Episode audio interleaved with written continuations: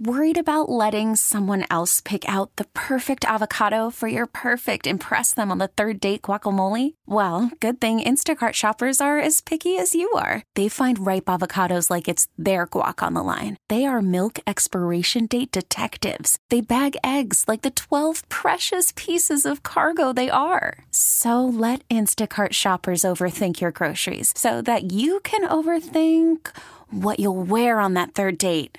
Download the Instacart app to get free delivery on your first three orders while supplies last. Minimum $10 per order, additional term supply. We get it. Attention spans just aren't what they used to be heads in social media and eyes on Netflix. But what do people do with their ears? Well, for one, they're listening to audio. Americans spend 4.4 hours with audio every day. Oh, and you want the proof? Well, you just sat through this ad that's now approaching 30 seconds. What could you say to a potential customer in 30 seconds? Let Audacy put together a media plan tailor made for your unique marketing needs. Advertise with Audacy. Visit ads.audacy.com. For the draft philosophy, it's really to understand uh, how to tie evaluation with valuation.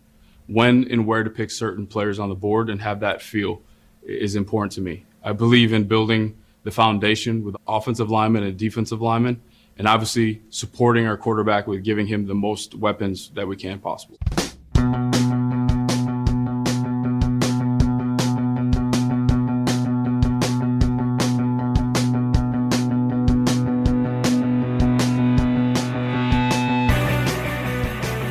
Welcome back. Hour two. I'm Rick Camp with you until 9 o'clock. That was Bears GM Ryan Poles on Bears All Access about his philosophy when it comes to drafting, and that's going to be a big deal for the Bears this offseason.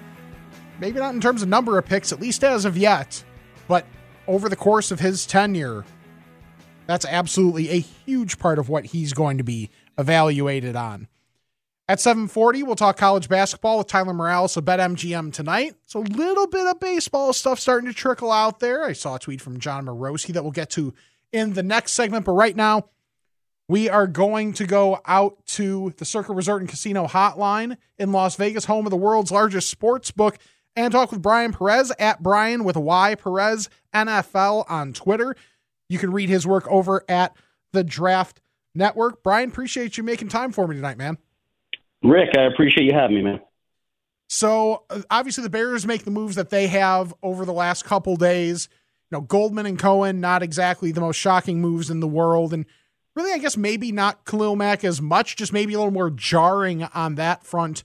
What did you think of what the Bears have done so far? It's like you said, Rick. I, I think when fans are able to kind of uh, process the fact that Khalil Mack is no longer on the Bears and and kind of get over the initial shock uh, that you know this was supposed to be a player who was going to be the next great Bears defender. He was supposed to bring the Bears deep into the playoffs, you know, contend and compete with the Green Bay Packers for the NFC North, and and eventually maybe sign a second contract after this first one was done. And go down as one of the greats. So when you process that that's not what actually ended up happening here, with Mack and the fact that, you know, Ryan Poles did what a smart young general manager really should do flip whatever is left in terms of, of the value Mack has on the trade market, flip it into more picks into not only this year, but even into the 2023 draft so he can implement his vision, what he thinks a winning and contending football team should look like. And yeah, it stings. Khalil Mack was the draw. He was the superstar on that defense. But it was, in terms of football building strategy, it was the right move by Poles. I know it's it's early and obviously these guys all sound pretty good before they've had to, you know, tangibly do a lot of stuff. But from what we've we've heard from Ryan Poles since he got hired and Matt Eberflus even to an extent as well, how have you felt about the philosophy that Ryan Poles has put out there and how that could or should benefit the Bears as they start to try and build around Fields? You know, the first word that comes to mind when I think about this new regime, at least what we've seen over the last, you know, I guess you could say a couple of months now, is refreshing. Right? It feels like it's a breath of fresh air inside a Halas Hall. It seems like you have two people who are very qualified for the positions they're holding. Ryan Poles seems like he has a very clear an identifiable plan for what he wants to do. And and and the vision he has for what this team should look like. And Matt Eberflus sounds like a legitimate, real, qualified head coach who isn't going to allow his ego on one side of the ball get in the way of what's in the best interest of this team.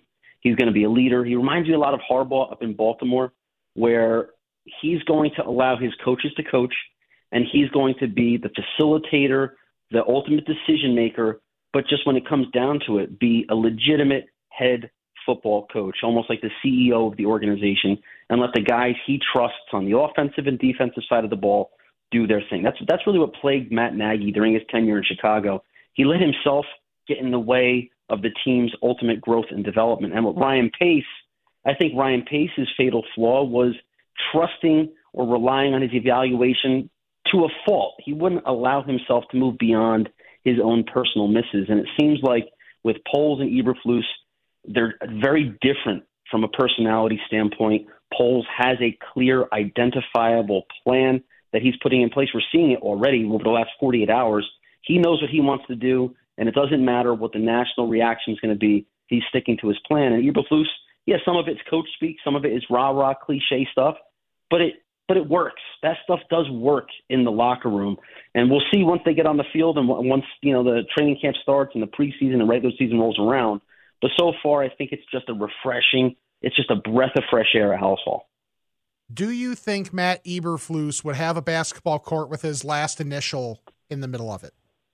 See that that's when we talk about decision making, right? I, I think Eberflus would stay away from that, and that is a you know it's funny you say that, Rick, because when I saw those pictures on Twitter, that to me was the perfect symbol of everything that was wrong about Matt Nagy. He just didn't get it. I mean, that ego is what really ended up sinking his head coaching career in Chicago. And if you're going to put your initial on that basketball court with the Bears colors, and that's that's reserved for the for George Halas's initials. To to do that, you really thought you were bigger than the brand, bigger than the culture, bigger than the team, and and those guys never last long.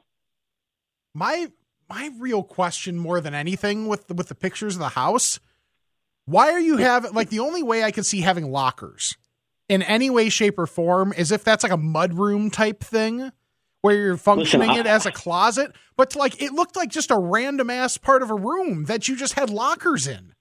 Listen, I, if I'm going to give Nagy credit for anything, he went all in yes. on that vision. and I wish he could call a game plan and script a game plan as well as he put those plans together on his house because that's a Bears fan's dream living situation. He just couldn't put together a, a dream come true game plan from Sunday to Sunday if he had the kind of acumen on the field that he had in designing his house, he'd be he'd probably win a Super Bowl by now. It's true. And that's the analysis you get when I get to talk with Bryan Perez. Follow my Twitter at Bryan Perez NFL.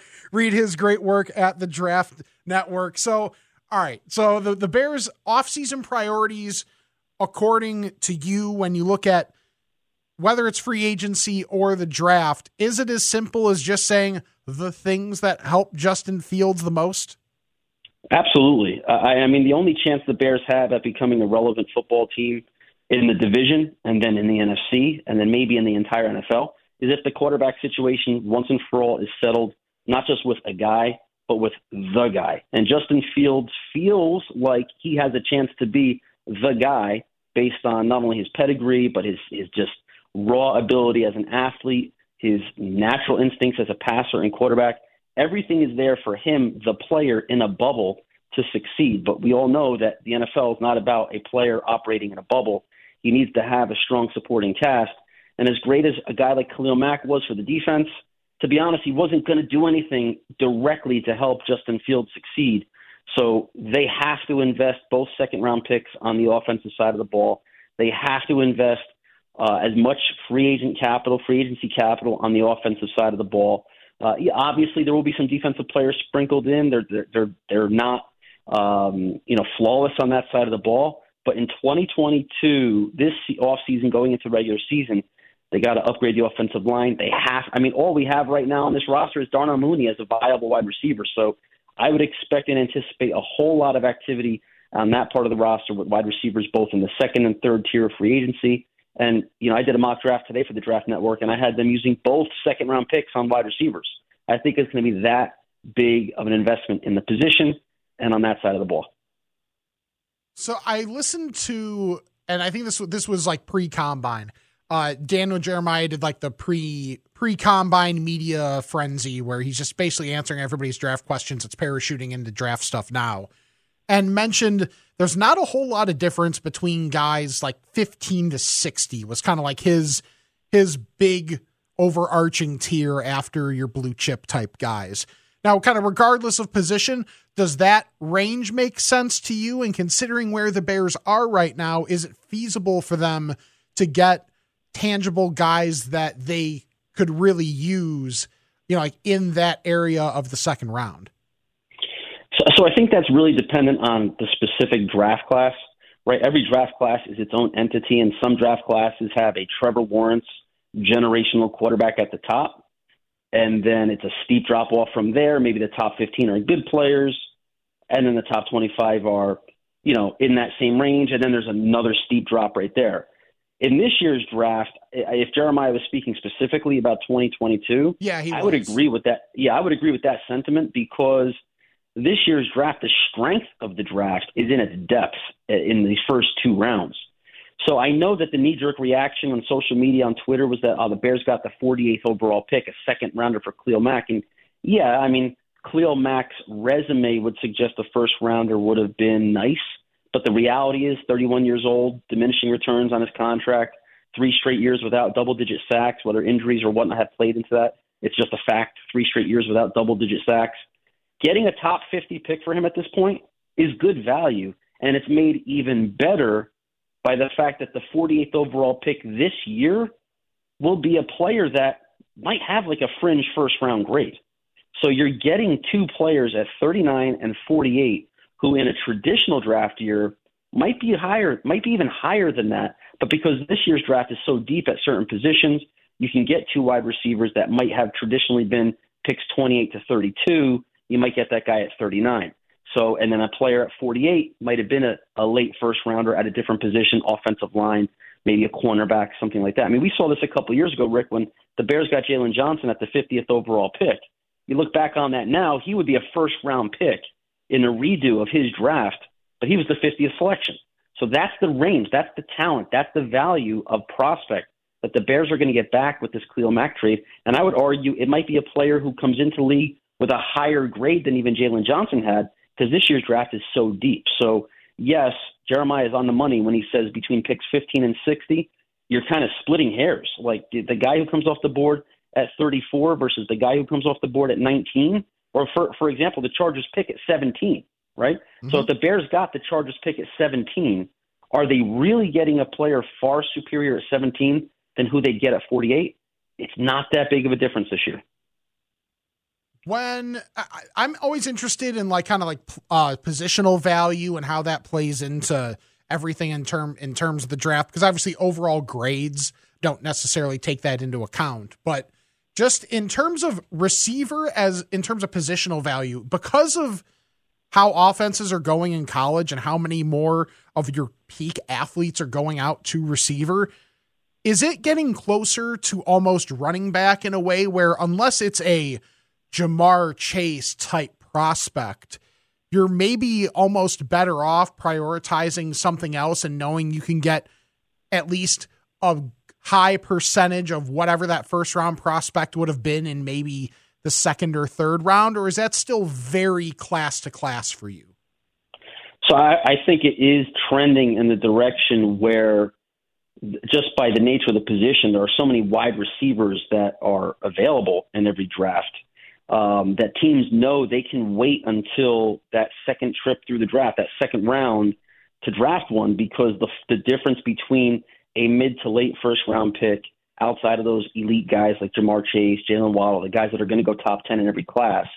Once you get into that, you know, 12, 13, 14 range, 15, 16, the wide receivers that would come off at that range in the draft versus a wide receiver that's pick 48, for example, yeah, give me a, a, a player at a harder to find position like an offensive tackle or even a lockdown cornerback in the first round over the wide receiver who might have a first round grade, but the guy getting the second round is right there with him in terms of a profile or projection as a successful pro. So I think when all things are even and you have a chance to take a player at a thinner position like an offensive tackle, the tie is always going to go to the offensive lineman or the cornerback or the positions that are harder to fill because wide receiver, there's so many good ones and, and guys you can get, like you said, in the second, third, even on day three, who end up rising and, and producing among the best in the class. Look at the Detroit Lions last year. Amon-Ra St. Brown.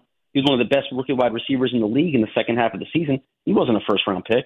So you can get these guys in, on the, in the beginning of day two. And that's why the Bears are set up really, really well. And that's why I think you're going to see in free agency, maybe they'll land a guy like Auden Tate from Cincinnati or a second tier, third tier free agent receiver. But I really think they're going to allocate the big money on offensive linemen because it's so hard to find those guys in the draft. And then in the draft, use those early draft picks on wide receivers because if you take the philosophy that I applied in, in the mock draft on the Draft Network today, if you take two in the second round, yeah, the odds that both of them are going to hit are low, but you increase the chance that you're going to land a guy by just volume. So take two top 50 wide receivers. Chances are one of those guys is to become a starter alongside Darnell Mooney. And, and I think that's a philosophy we could realistically see play out once April rolls around. I don't mean to completely like ask you to reveal everything of, of your content because everybody should be reading your stuff at the draftnetwork.com. But Uh, of the receivers that could be in that area, God forbid it's the Ryan Pace cloud of, of receiver prospects, but you know, just the types of receivers that could be around that area. Who are some of the names that Bears fans should be kind of keeping an eye on as pro days come around? Well, so the two guys I sent to the Bears at 39 and 48 in my mock was intentional because I believe, and I'll explain in a second, but I believe you, you if you're going to do this strategy, you have to hedge your bets, right? So at 39, I have the Bears taking the North Dakota State wide receiver Christian Watson, who is 6'4", 208, ran a 4.38 at the combine. His explosion numbers were among the elite of the elite scores.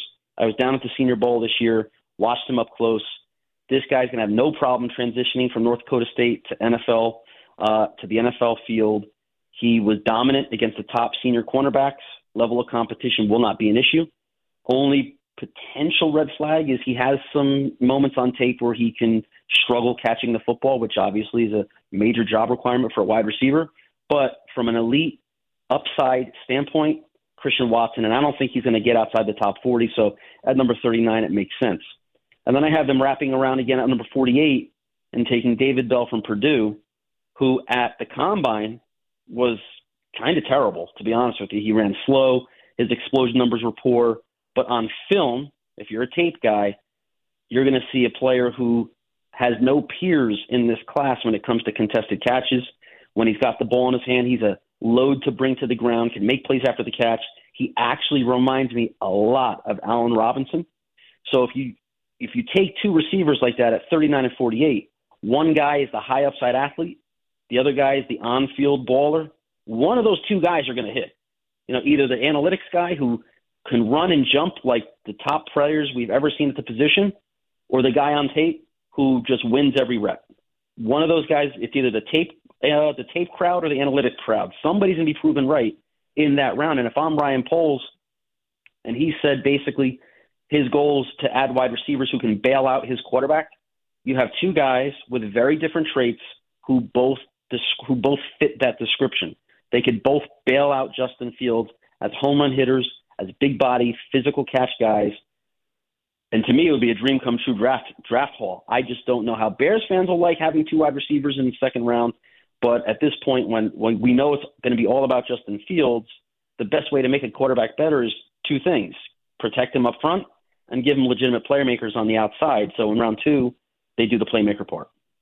And I love having like the diverse type of skill sets within that within that specific position group because then when I think of that, and mind you, you're never building a position group around Darnell Mooney, but you know, just like the one guy that is actually there that can kind of play.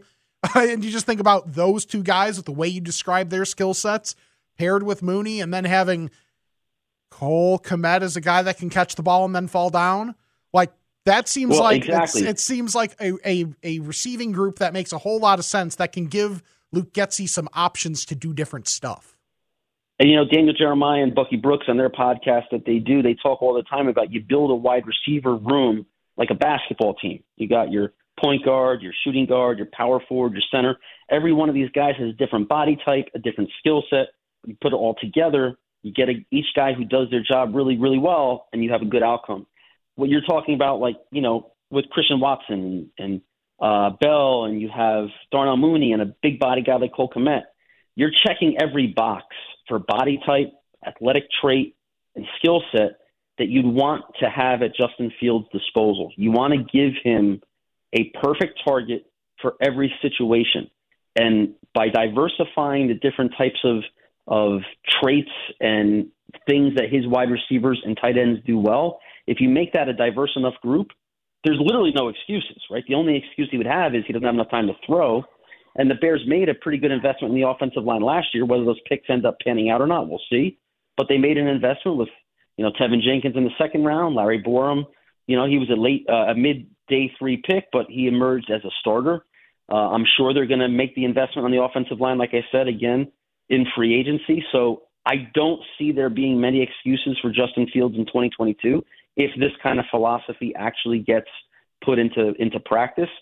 The only thing we could end up seeing, and this is where the Khalil Mack fans will come out of the shadows and say, "I told you so," is maybe we finally have a year where the offense can score points but the defense can't stop the opponent from scoring points. Yeah. And we're moving into year two of Poles' regime with a whole lot of salary cap space, which is exactly what you want to set yourself up to sign the big money pass rushers and the big money cornerback. So I think Ryan Poles is is playing chess right now, and he's two or three moves ahead. And Bears fans just have to be really, really patient with him. Bears optimism is kind of jarring at this point, but hey, Bryan, it's great. It's great to go through it with you.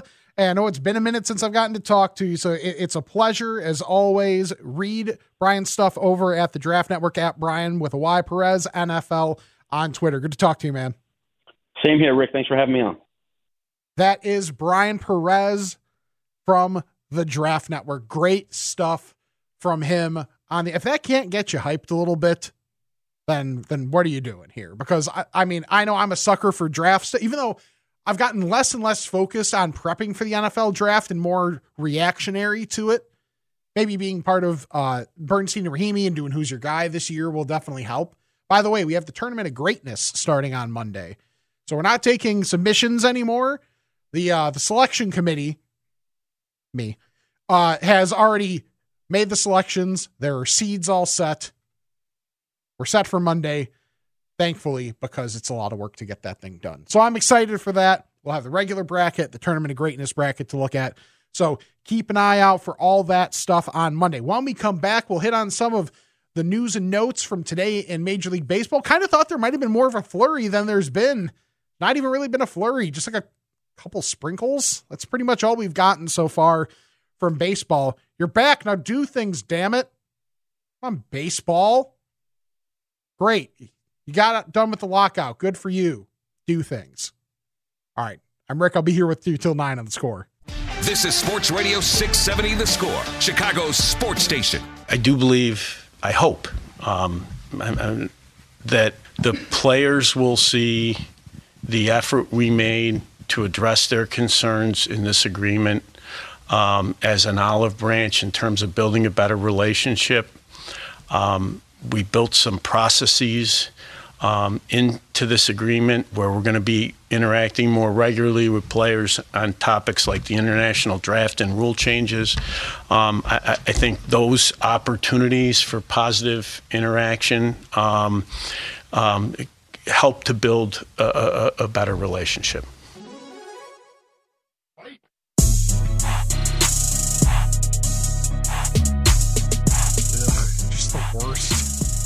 Shut up, Rob Manfred. The deal's done. I understand you have to say something after it happens, but just go away now because hope it, the players should have no trust in ownership after this whole thing. Every offer that was like, well, nope, this is deadline. So what are we going to do? Add something in the fine print now and hope the players don't see it and get it agreed to. Doesn't build trust. That's not how it works. That's not how any of this works. Like, that's the problem here. There's no reason to trust them. If I was a player, I'm not trusting Rob Manfred. I'm not trusting ownership further than I can throw him, which is not very far at this point. Yeah, they have a different definition of deadline than what everybody Mm-hmm. else in the world has. It's all this negotiate. It's it's all the negotiating tactics crap that I don't know. I, I don't care. The best part about all this is we don't have to worry about competitive. Well, you're going to worry about competitive balance tax if you know you're a fan of a team that's actually willing to spend up to and over it, which would be a nice thing. Because and, and this is my I've made this point before, and I know it's not apples to apples necessarily, but boy, the percentages that they talk about as a tax in baseball that all these owners pearl clutch over. If you look at the tax penalties in the NBA for first time offenders, it is so far and away worse. Like, I want to say it's, and I'd have to look it up to be 100% sure, but like a first time offender in the lowest money threshold over the luxury tax line pays like a buck 50 for every dollar that they're over, which is crazy and at least like three times what baseball's is. And you know what? Teams that are going to win, and by going to win, I mean trying to win, are willing to do it. So, yeah, I understand you don't want a, necessarily a cap because then you'd actually have to have a salary floor baseball, but whatever. Don't have to worry about that part of it. Now it's actually about the baseball. And when it comes to the baseball, one of the Chicago teams made a move. Not a big move, mind you. The Cubs signed Andrew, Andrelton Simmons, who is, at least in his prime, when he was in his prime, a little older now, legitimately one of the best defensive shortstops we've ever seen. A fantastic gold glove shortstop. I'll still always think of him with Atlanta because that's where he spent, you know, the beginning of his career where he was really making a lot of his highlights. In uh with the Angels uh this past year, I believe. Or I know he's at least spent a tenure with the Angels as well. But one year, four million, not enough to be. I saw some people being like, "Oh my God, does this mean the Cubs can't get Correa?" No, one year, four million. That's utility infielder type stuff. So Simmons is a guy. He's a guy to bring in. That's all. I'd I'd be floored if the Cubs ended up with Carlos Correa. Absolutely floored. So not expecting it in the slightest. One move that is interesting on a player of note that, uh, well, actually two. One that has actually happened. Carlos Rodon, like good for him, man. He got more money than I thought he was going to get per year. Two years, 44 mil to go to the Giants. The Sox didn't even want to bother with the qualifying offer, which I understood considering all the injury concerns, and that was 18 and a half. And he gets 22 per.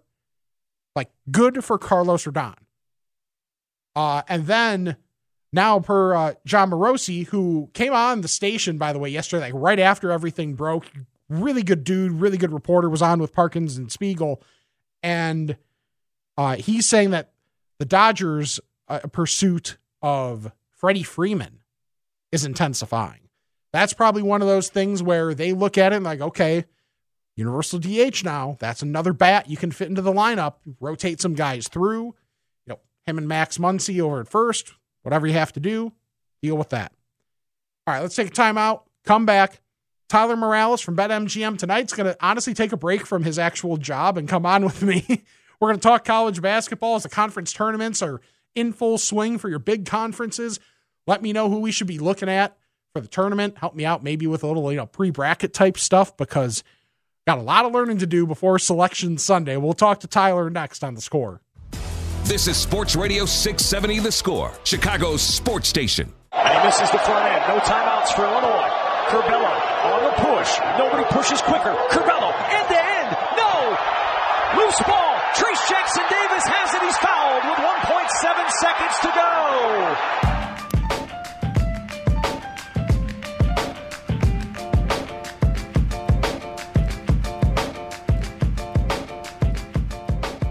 Welcome back to 670 The Score. I'm Rick Camp here with you until 9 o'clock. The bottom of the hour is brought to you by DuckDuckGo, privacy simplified. You heard the highlight there of Illinois falling to Indiana and Mike Woodson, who, once again, I forgot was the head coach of Indiana until today when I saw him getting interviewed after the win.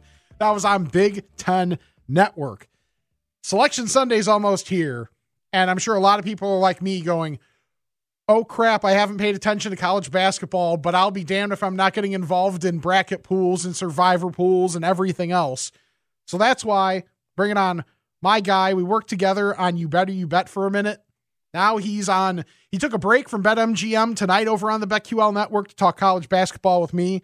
He's Tyler Morales. You follow him on Twitter at underscore T Morales. Tyler, it's been a minute, man. How are you? Rick Camp, it's finally good to talk to you again. I see you left us at the BetQL network and now, now you're big time. Now you got a show. So uh, I'm happy to be on. Well, I mean, at least they, they gave me a Friday night where things are actually happening. and uh, and Tyler's joining me on the Circa Resort and Casino hotline. Circa Resort and Casino in Las Vegas, home of the world's largest sports book. So we heard the the Illinois highlight in coming in. We might as well hit the hit the local angle first.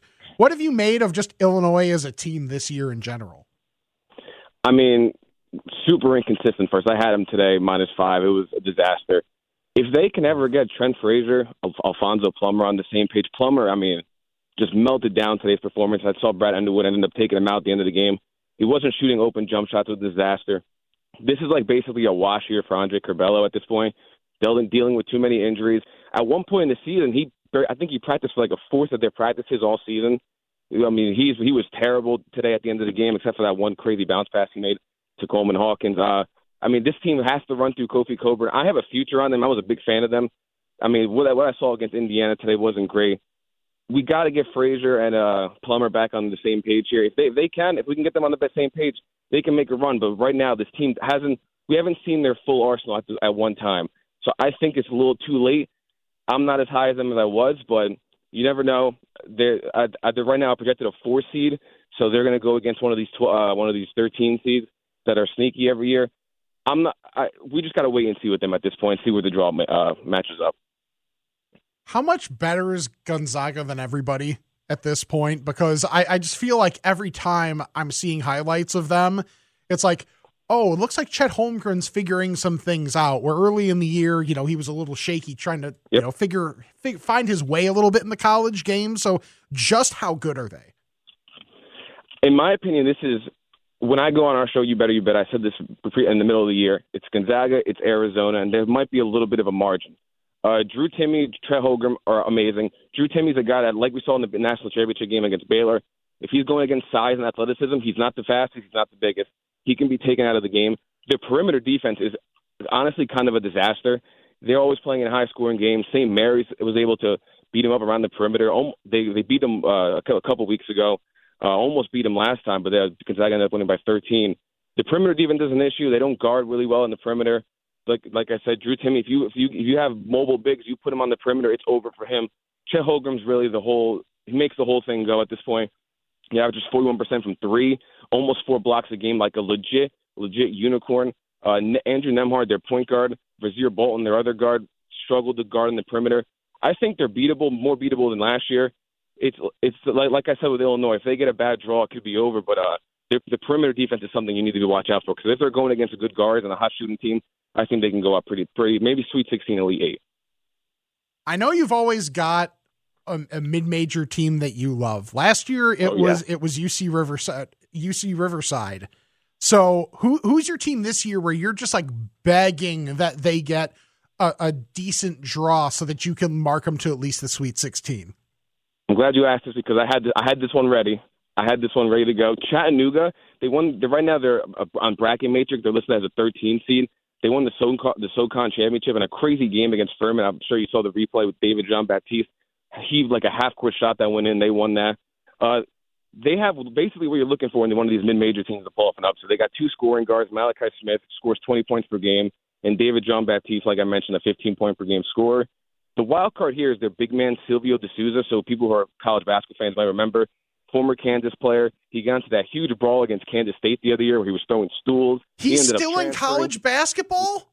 He's still in college. He's he's had a cra- he had, he's had he's had a crazy career. He got like investigated by the FBI for taking money. He had to sit out a year. It's been a wild career. He's found a good home here in Chattanooga. He's uh their big man right now. He dominated in the, in the SoCon championship game he's the ultimate wild card because he, obviously he's always he's a top recruit in high school, five star. He's always played against good competition. He was went to Chattanooga and just dominated. If they can get like if if they can draw like a Providence, which I'm hoping for, uh, like a four seed, as a, like a, it's a decent team like that. I think they can go on and win, and their potential against the spread and money line bet. Love Chattanooga there, and also uh, I got another one for you. This isn't really like a mid-major team, Mhm. but I think a lot of people kind of fell off them. Memphis, load, loaded roster with a ton of talent. They started off the year extremely poorly. Their big, their big uh, time recruit Emoni Bates, who I'm sure a ton of people have heard of, was coined as the next Kevin Durant. Was playing as bad as anyone could play in college basketball. He got hurt, and it seems like his father and his camp don't want him to tank his stock anymore, so they're sitting him out. And ever since they they sat him out, Memphis can't lose. Their entire offense has opened up. They've won 10 out of the last 11. They've been a, a machine against the spread. They're looking like a 10 seed right now. They get a good draw against a team that can make they can make a Final Four run. NBA athleticism and length. Houston's coach Kelvin Sampson said that uh, Memphis is a Final Four team when they beat Houston. The offense is as good as ever without Emoni Bates. So I'm curious to see where this team gets uh, sorted out, sorted out because they're another team that can make a huge run.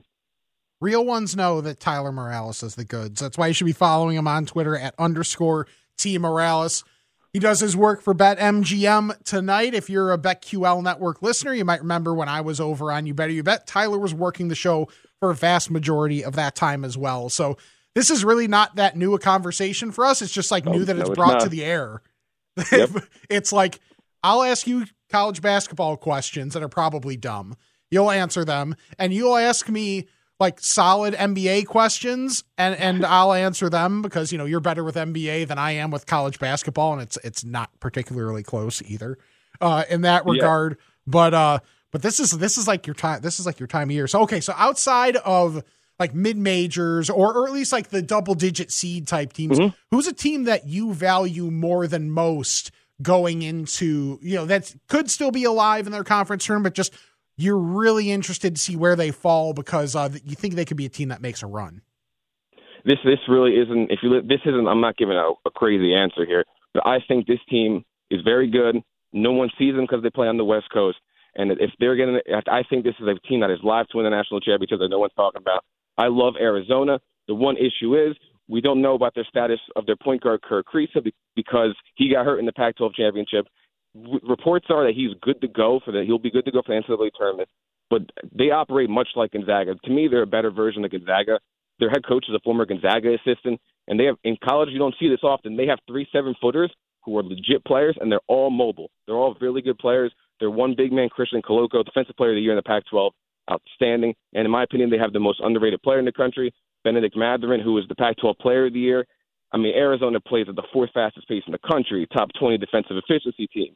They shoot 58% from two, 35% from three. I mean, just an elite team on both ends extremely fun to watch. I'm very excited for most people in the East Coast to watch Arizona because I'm they do some legit jaw dropping stuff.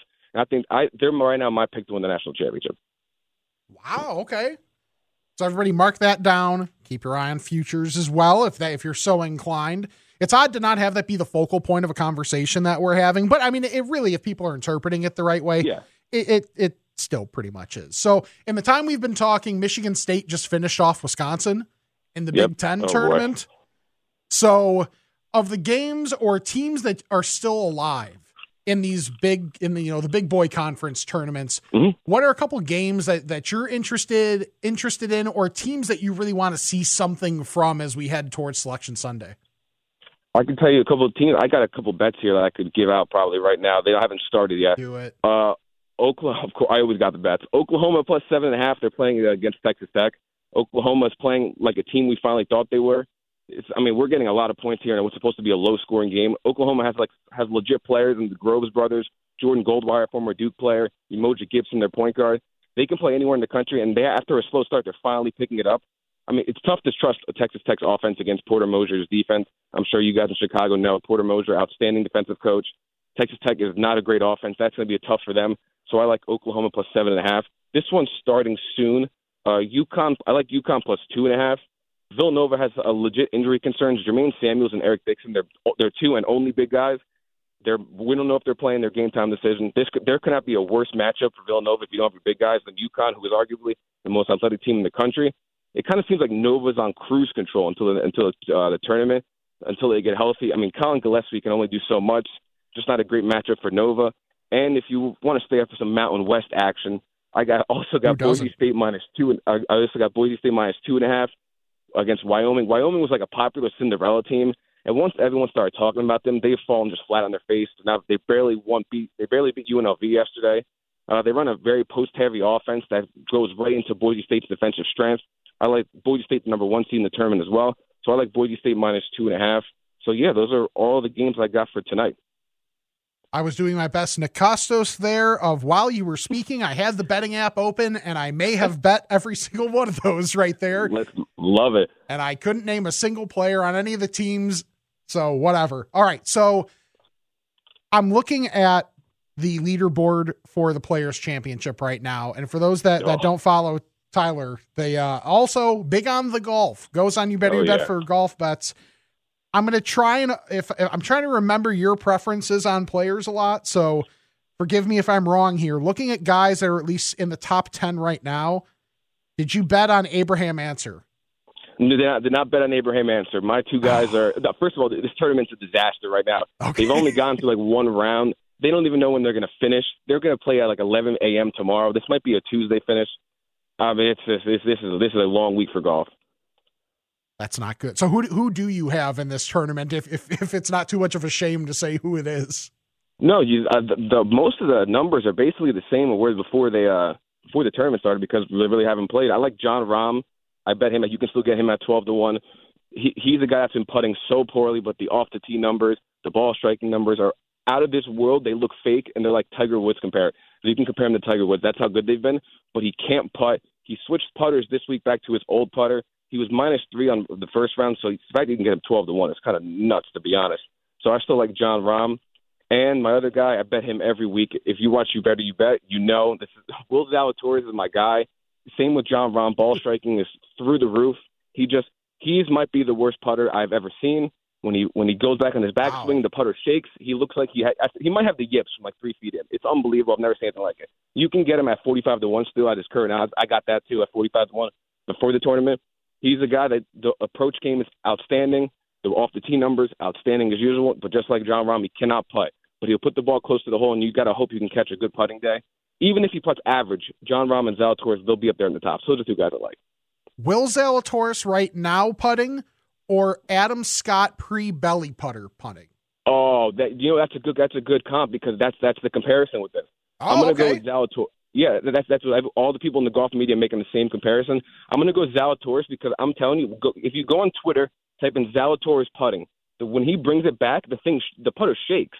It's I've never seen anything like it, and the announcers gasp when they see it. So I'm gonna go with Will Zalatoris. Oh God, I'm looking at one right now. That's like yeah, it shakes. That's not that's not great, friends. Not a big golf analyst here, but I'm gonna go with not great. Tyler, it's great to get to talk to you on air in, in a different format. Uh, if you're not following Tyler, you should be because he's the goods.